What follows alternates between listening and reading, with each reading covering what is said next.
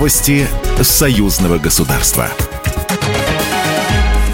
Здравствуйте, студия Екатерина Шевцова. Президент Беларуси Александр Лукашенко подписал указ, которым одобрил проведение переговоров по проекту соглашения с Российской Федерацией о проспектах ценных бумаг.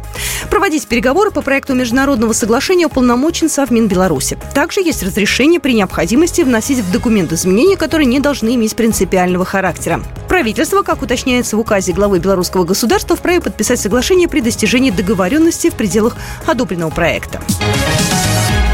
Сегодня на спортивных аренах вторых игр стран СНГ будут разыграны награды в шести видах спорта. По итогам третьего дня соревнований сборная России и Беларуси находится в лидерах медального зачета. Россия держит первенство по количеству завоеванных медалей – 125, из которых 59 золотых, 43 серебряных и 23 бронзовых. Сборная Беларуси на втором месте, тройку лидеров соревнований замыкает Узбекистан.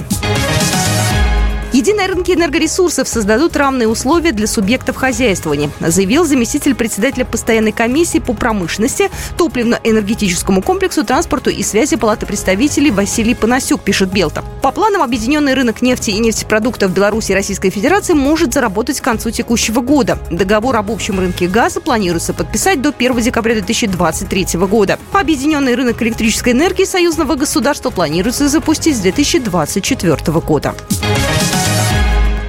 Минск и Омск подпишут соглашение по братимстве. На прошедших в администрации Омска переговорах с первым заместителем председателя Мингор исполкома Надеждой Лазаревич обсудили ближайшие планы экономической и социальной направленности. Стороны рассмотрели перспективные векторы межрегионального сотрудничества в торгово-экономической, культурной, образовательной сферах и в области здравоохранения. В рамках визита в Омск состоялось подписание меморандума о сотрудничестве между Минским научно-практическим центром хирургии, трансплантологии и гематологии и Омским государственным медуниверситетом.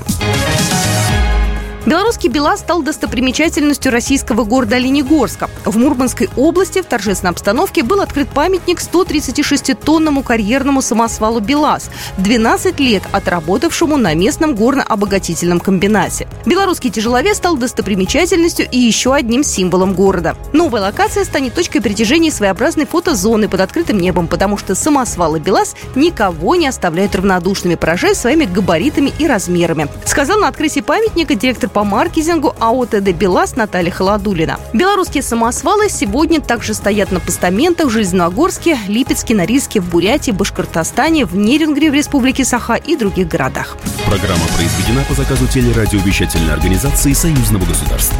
Новости Союзного государства.